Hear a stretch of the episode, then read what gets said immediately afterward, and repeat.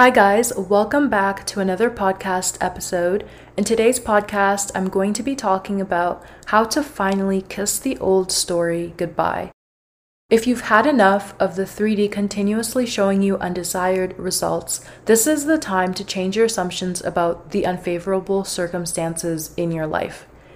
In order to change the old story, you first need to identify what the old story even is, and in order to do that, you need to reflect on what old stories keep popping up that are unfavorable. How long are you dwelling in the unfavorable story for throughout the day? What thoughts and feelings come up when you think of the old story? And finally, do you want this to continue to be your reality? Once you've thought about it, I suggest taking out a pen and paper and writing out a list of the thoughts you notice you're having throughout the day that perpetuate the old story. Be honest with yourself and make sure you don't miss anything, because sometimes the old story has a way of creeping up in places that you least expect it. For example, let's say you want to manifest an ex back, and you've changed your assumption about them not wanting to be together anymore to wanting to be together. But throughout the day, you're dwelling in the story that your ex's friends don't want you guys to be together, so your ex might not want you back. And literally all that does is bring you right back to the old story. Also, this can cause you to waver, because one minute you're saying, my ex wants me back, and then the next you're saying, oh, he might not want me back because his friends don't like me. So even though you've changed your assumption about your specific person, the story of their friends not wanting you guys back together and that affecting the decision of your ex is still holding you back. So you really need to make sure you cover all your bases when creating a new story. Once you've clearly identified the old stories that you want to change, write them down.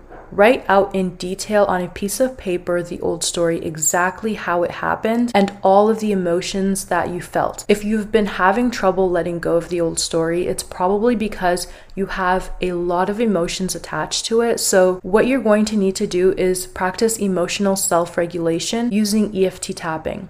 EFT tapping helps reset the nervous system and release any feelings of anxiousness in the body. And it's because your body has attached emotions to the old story that you feel like you're living it all over again. So use EFT tapping while thinking and visualizing the old story to tap away those emotions attached to them. And the more you do it, the less attached those emotions will be to the old story, making it easier for you to let it go. So I highly suggest doing EFT tapping after writing down the old story. Then on another piece of paper, in detail, write down the new story and a list of affirmations that will help you live in the end of the new story. Once you've written out the new story, it's done. The old story no longer exists. What you need to realize is that you're both the main character and director of your own movie. You're in complete control. So now that the old story is dead, there is no going back unless you want to keep creating the same undesirable circumstances. All you have to do now is affirm and persist. Whenever you think of the old story, remind yourself of the new one, using the list of affirmations you've created to help you live in the end. If the undesirable circumstances continue to show up in your reality, ignore it and persist by continuing to affirm in the new story. If you react to the 3D, it's okay. Just prioritize self-regulating by using EFT tapping, breath work, meditation, and once you've calmed down, continue to affirm for the new story, because the only way you won't get your desire is if you give up. There's literally enough science to back up the law of assumption, like creating new neurons when you change the old story, multiple realities, and selecting the reality you want to experience with your thoughts, and the concept of time not being real or even linear, because